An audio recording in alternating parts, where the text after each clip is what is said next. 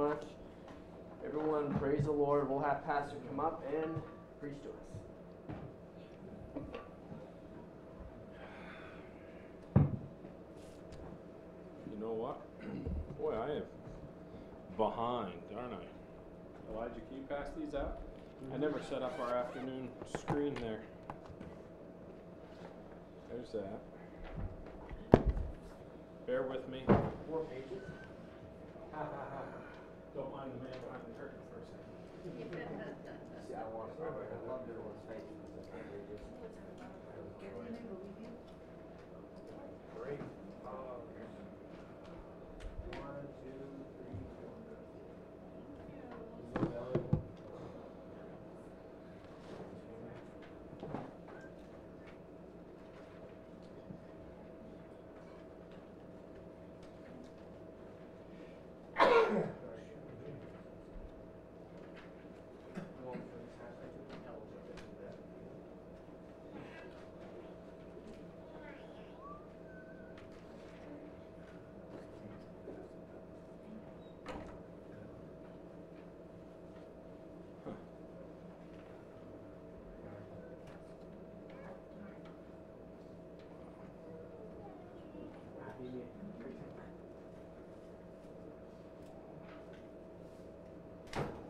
There it is.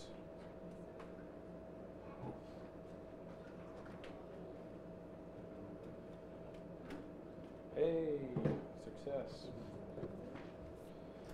All right. Now if it will just stay operating for us. So, I told you last week we would wrap up this week's, uh, we wrap up, I think, Revelation 1. We are definitely going to complete.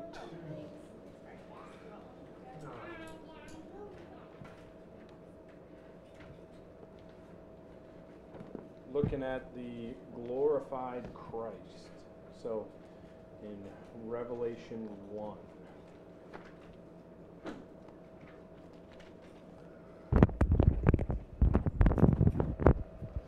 I've been enjoying the book of Revelation, but it is a challenge at times. There are things in this book that can be a challenge.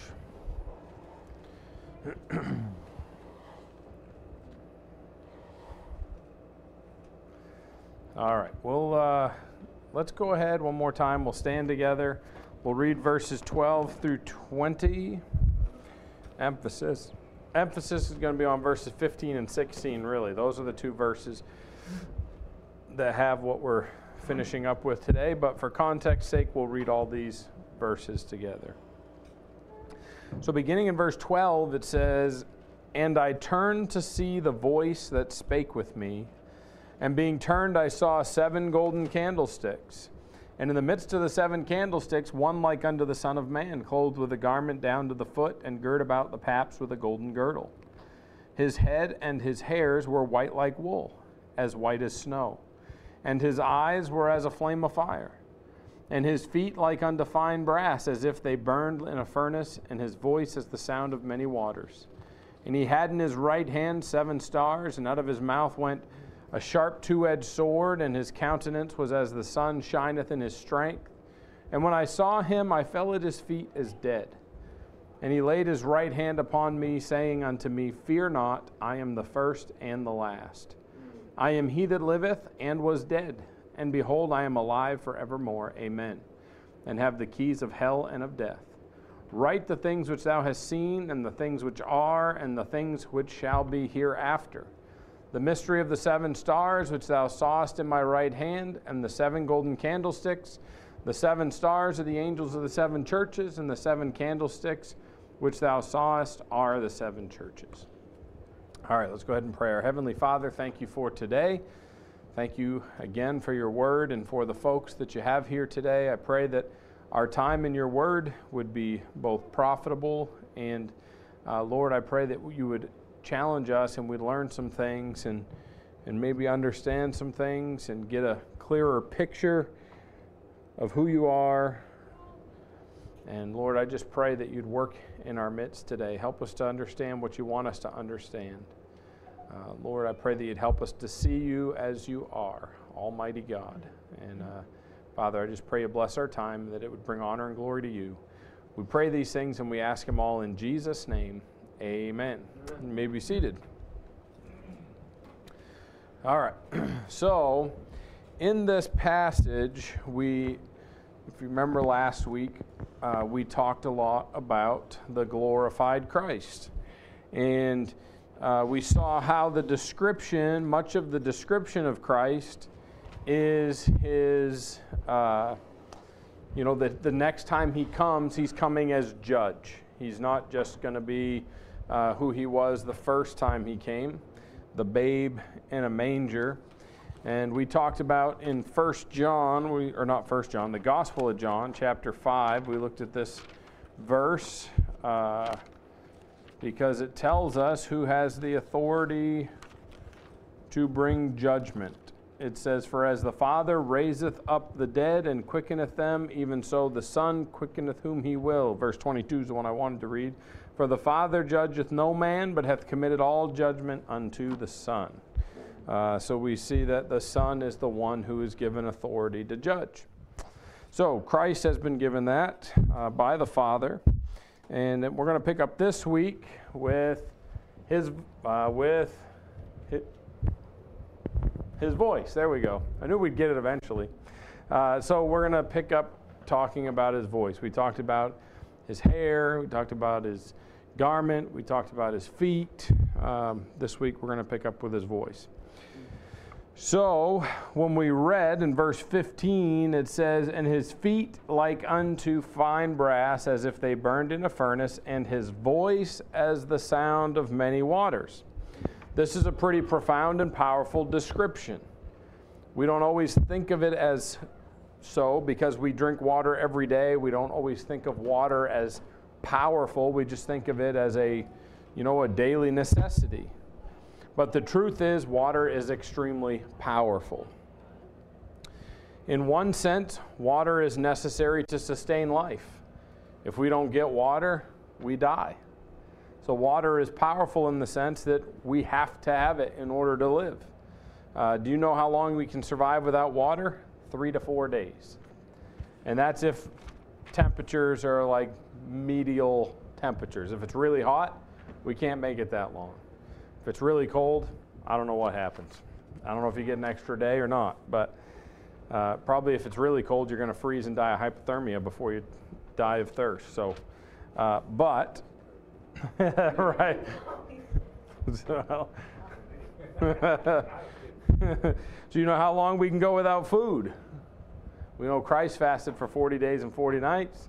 You can go one to two months with no food. Um, it just depends on it's funny because I remember as a kid we were told we could go one to two days without water and we could go like four to seven days without food. But I always wondered how that worked when Christ fasted for 40 days and 40 nights. And uh, there's a pastor that I uh, have met a couple times, listened to him preach. He's done a 40 day fast at least twice in his life, which that is pretty crazy. Uh, so it's kind of interesting. I don't know about you, but I think about my hunger a lot of times before I think about my thirst. Like I, I think about my need for food more than I think about my need for water. And maybe that's because I usually have water with me. So even if I don't have food, I, I've almost always got water or coffee, which I know it doesn't quench your thirst, but it's still a liquid that I'm drinking. Uh, whereas food, when I'm hungry, I'm just hungry, right?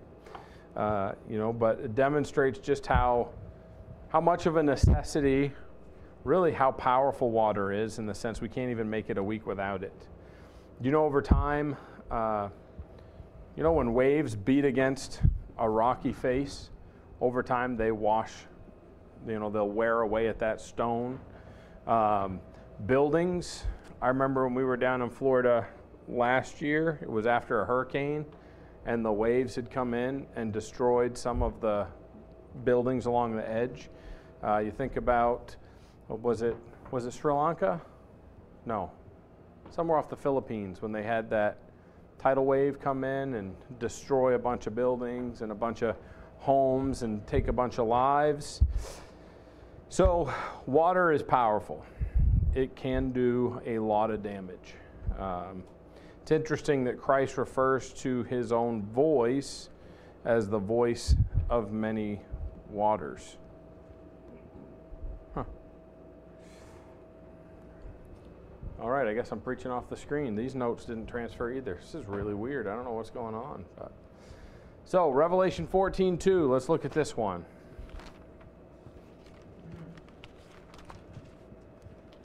Revelation chapter 14 and verse number 2.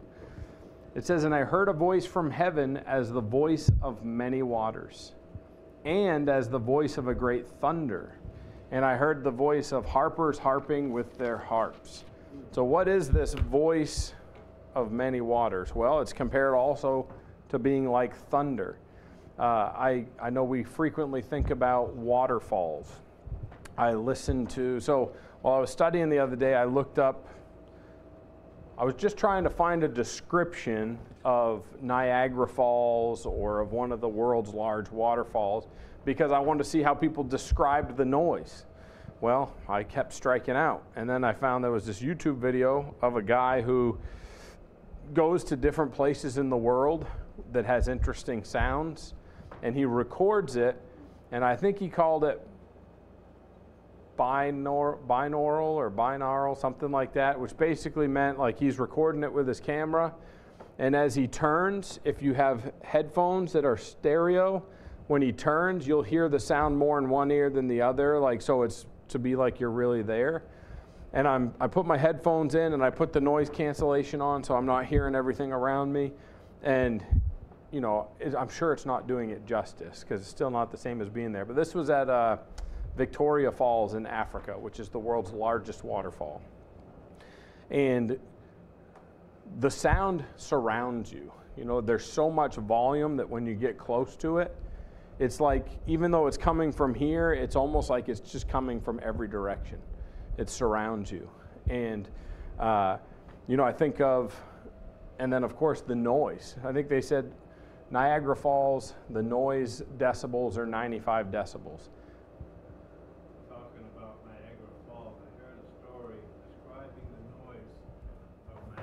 See, I was looking for something like that and I couldn't find anything. Well, this goes the other way. Okay. The most deafening noise that this person heard was when Niagara Falls froze. Hmm. It stopped flowing. Hmm. Interesting. It was, there was, the, the quiet was so deafening that they just could not believe how Hmm. quiet it could be. Hmm. So Interesting. they used that noise suppression all the time. Yeah. Huh. Interesting. Um, you know, I think of a waterfall. and thunder. It's interesting. I mean, it's not really interesting. I think it's purposeful. Because what do we know about thunder? If we've, we've been sitting in the backyard before, or even in the house for that matter, and you hear that loud crack of thunder, and where can you tell it's coming from? A lot of times you can't. It just kind of engulfs you, it surrounds you. You hear the crack, and it's, where'd that come from? You know, you, you couldn't point in a direction because it is so loud and it is such a, uh, I don't know, a deep roar that you feel it in your chest as it gets close. So the same thing I think with a significant waterfall like that is you're going to feel that in your chest. Um, so it's just uh, it's powerful, and I thought that was an interesting as this guy was walking me by Victoria Falls. It was beautiful for one, but it was also just the noise. You can't really hear anything else. All you hear is the roar of those, uh, you know, of the water coming down.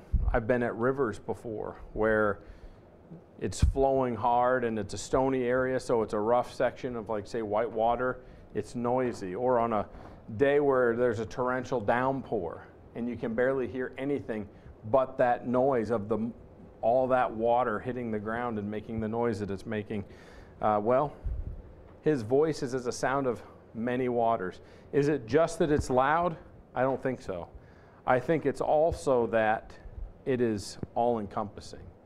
It is something that when God speaks, when Christ speaks, it resonates in your chest. Sorry, I just wanted to say something, because I've been to Victoria Falls. and Yeah. they say It sounds like it's coming from everywhere.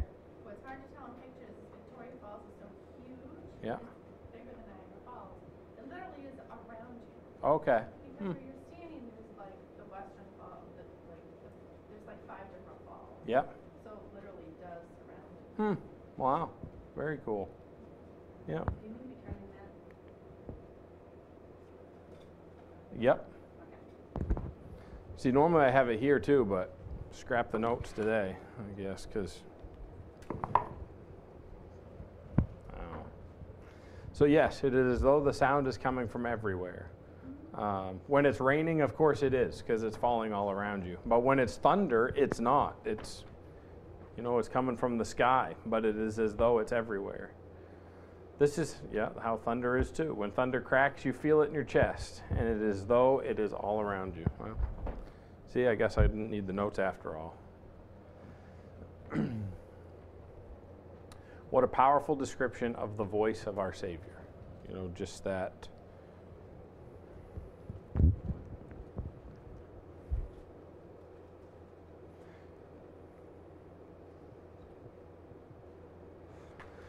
So, a couple few weeks ago, several weeks ago, we talked about the way. Uh, no, we talked about the stars being angels of the seven churches. We've also talked about the two edged sword in his mouth being the Word of God. So we've talked about that several weeks ago. We have not talked about his countenance, which we see here in verse 16. And he had in his right hand seven stars, out of his mouth went a, two, a sharp two edged sword, and his countenance was as the sun shineth in his strength.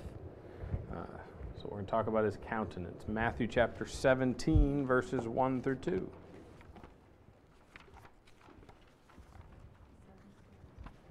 Matthew 17, 1 and 2.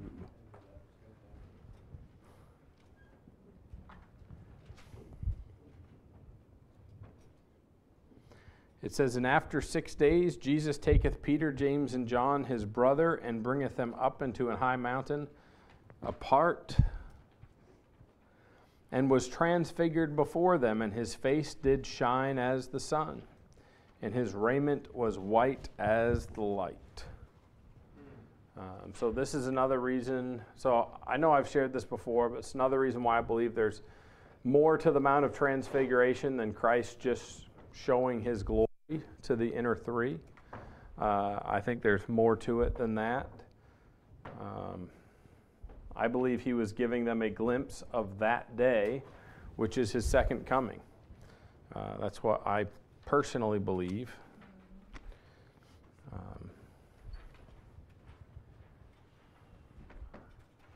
Second Peter 1 If we jump over here, Second Peter chapter number 1.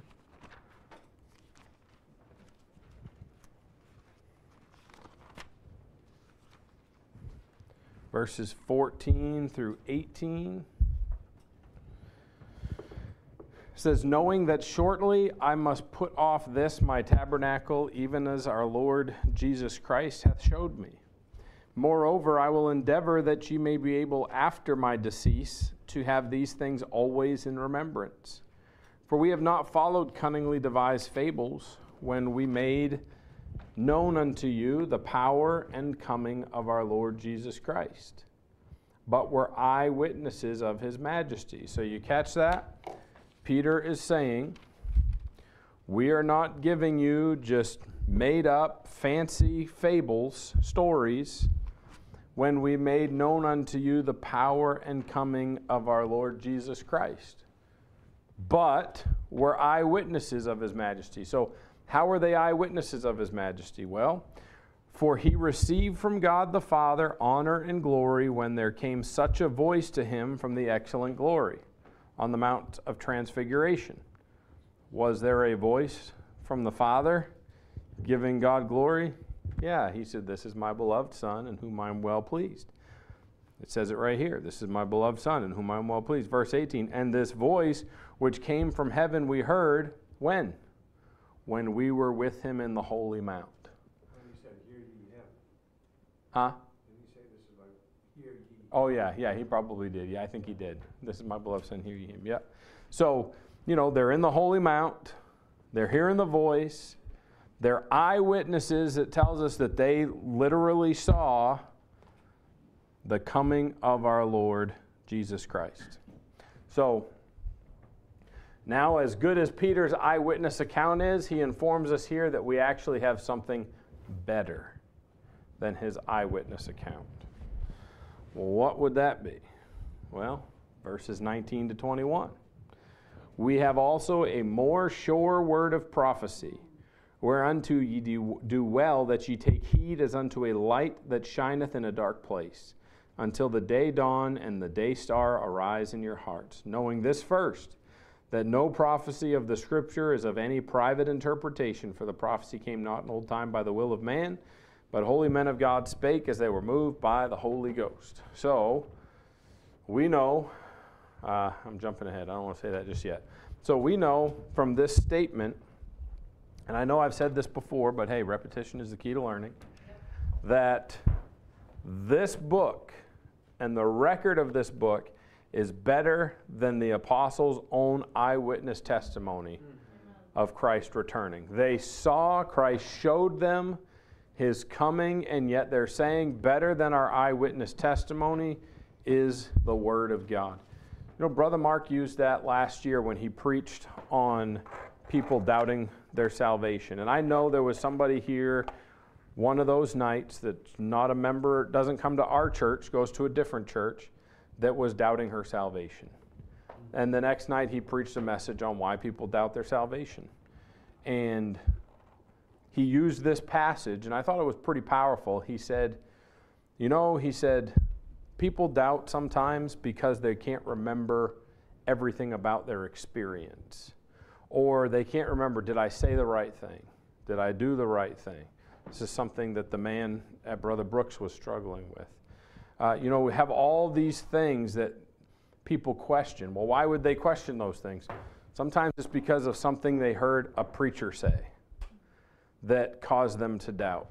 Well, if you don't know the day and the time and the place and you don't remember all those details, well, you know, some people were young when they got saved and nobody said, let's write this down so that you have a record of it. So they don't remember the day and the time.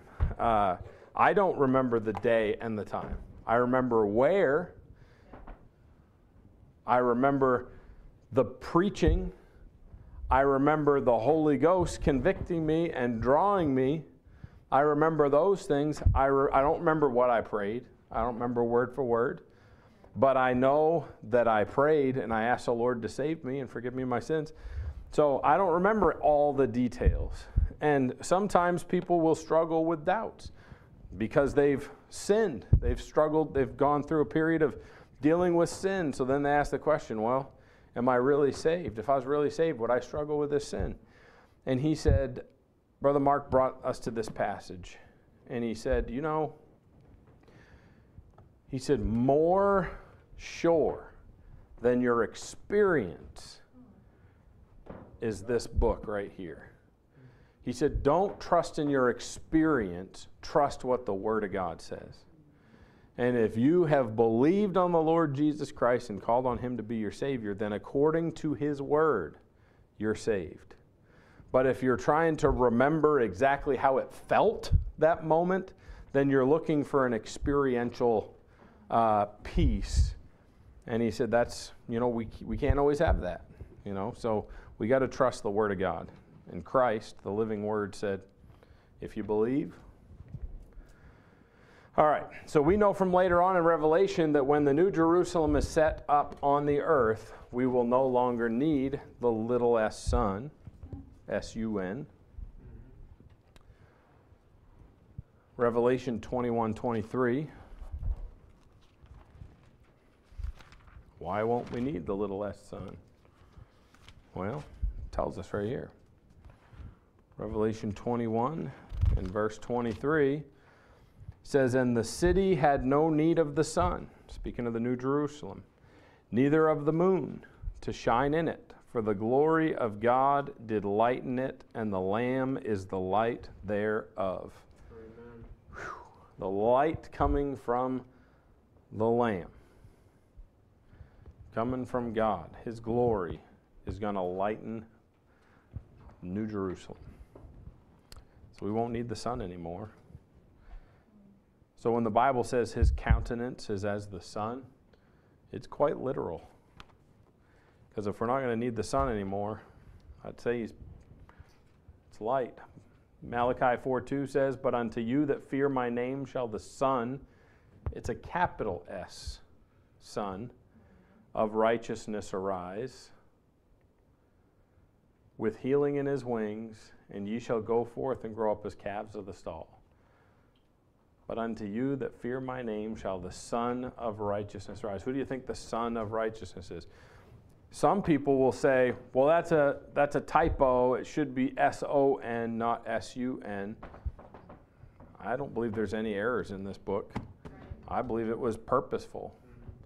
He is going to replace the sun that we have in our sky right now. Uh, I think God is telling us something there. All right, it's pretty amazing to me seeing this incredible description of Christ when he comes back. It's very different than the first time he came. Isaiah 53, if we jump over there, we see a description, an Old Testament description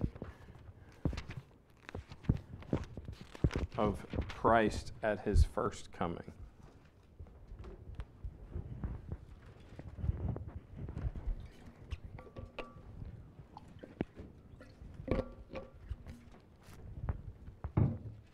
Isaiah 53, beginning in verse number 1.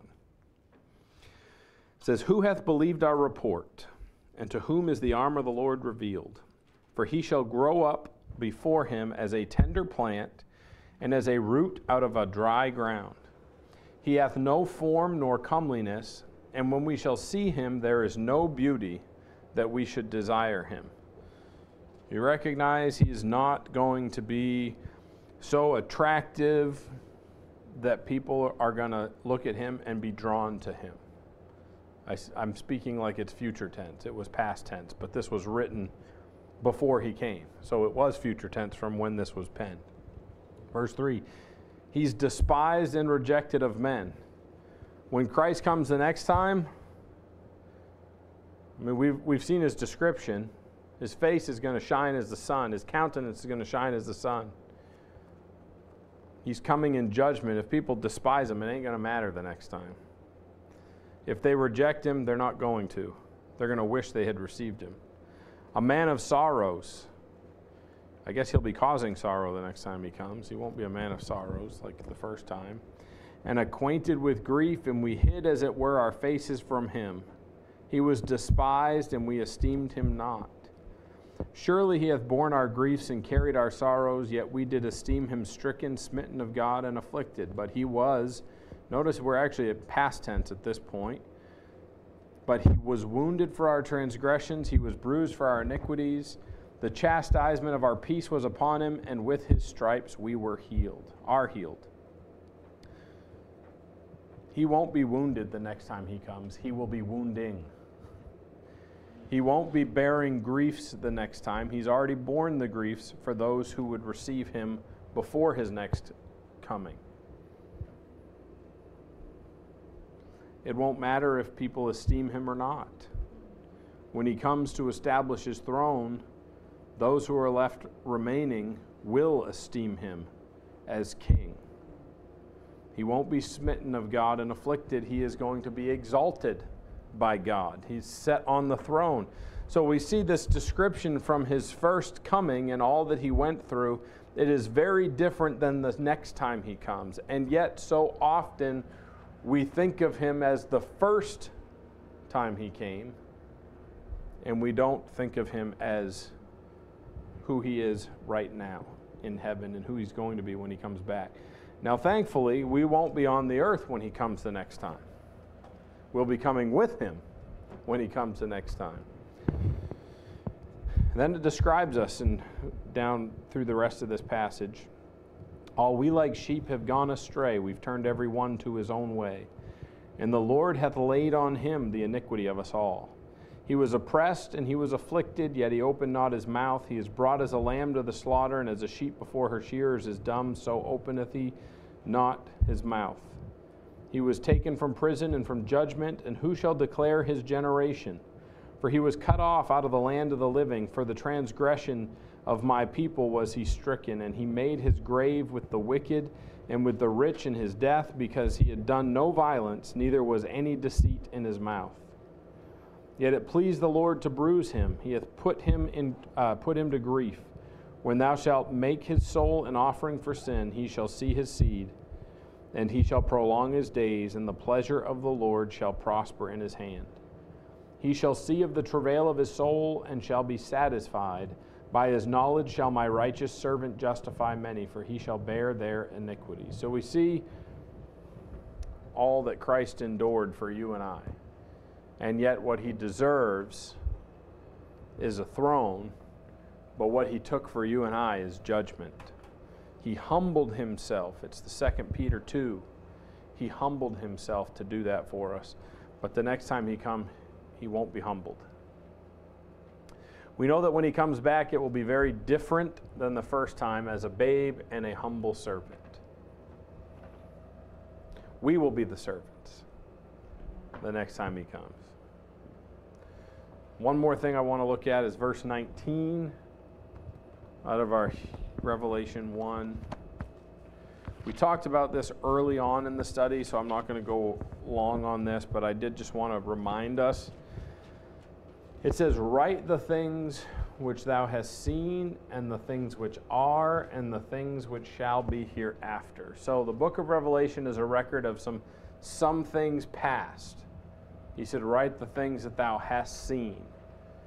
It's a record of some things that are presently in John's time taking place, the things which are, and then it is a description of some future things that are going to happen, the things which shall be hereafter. Uh, so, Revelation does have a three part, it is in three parts in that sense, that it's got some past things, some present things, we just have to remember present isn't necessarily talking about right now, it's talking about when John was penning it.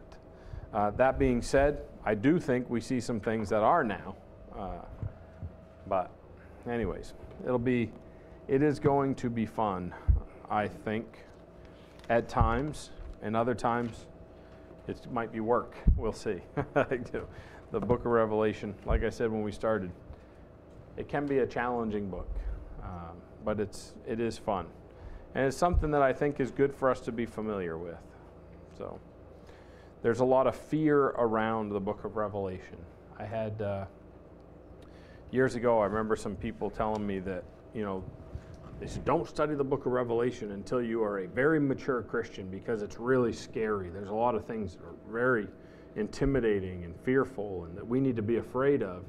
And I'm reading it now going, well, for Christians, why do we need to be afraid of it? Because we're not going to be here for all the judgment that's going to be poured out on the earth. Uh, so, right doctrine, you know, right division will help us to understand what's going on and that it's not stuff we need to be afraid of. So, all right. Yeah, right. Yeah, absolutely. Very good. All right, let's go ahead and pray and we can fellowship as we dismiss. Our Heavenly Father, we thank you for today. Thank you for the good day we've had. Thank you for the folks that are all here, Lord. I just pray you'd give us a good remainder of our day, give us safety, give us a good week. Lord, I pray that you'd help us to live for you, help us to honor you with our lives. Help us, Lord, to strive to have a testimony that brings glory to you, that points others to Christ. And Lord, ultimately, help us not to focus on our own glory and our own uh, recognition or reputation, but Lord, help us to strive to uh, glorify you with our lives. Father, I just pray you bless our day. We love you. We ask these things in Jesus' name. Amen.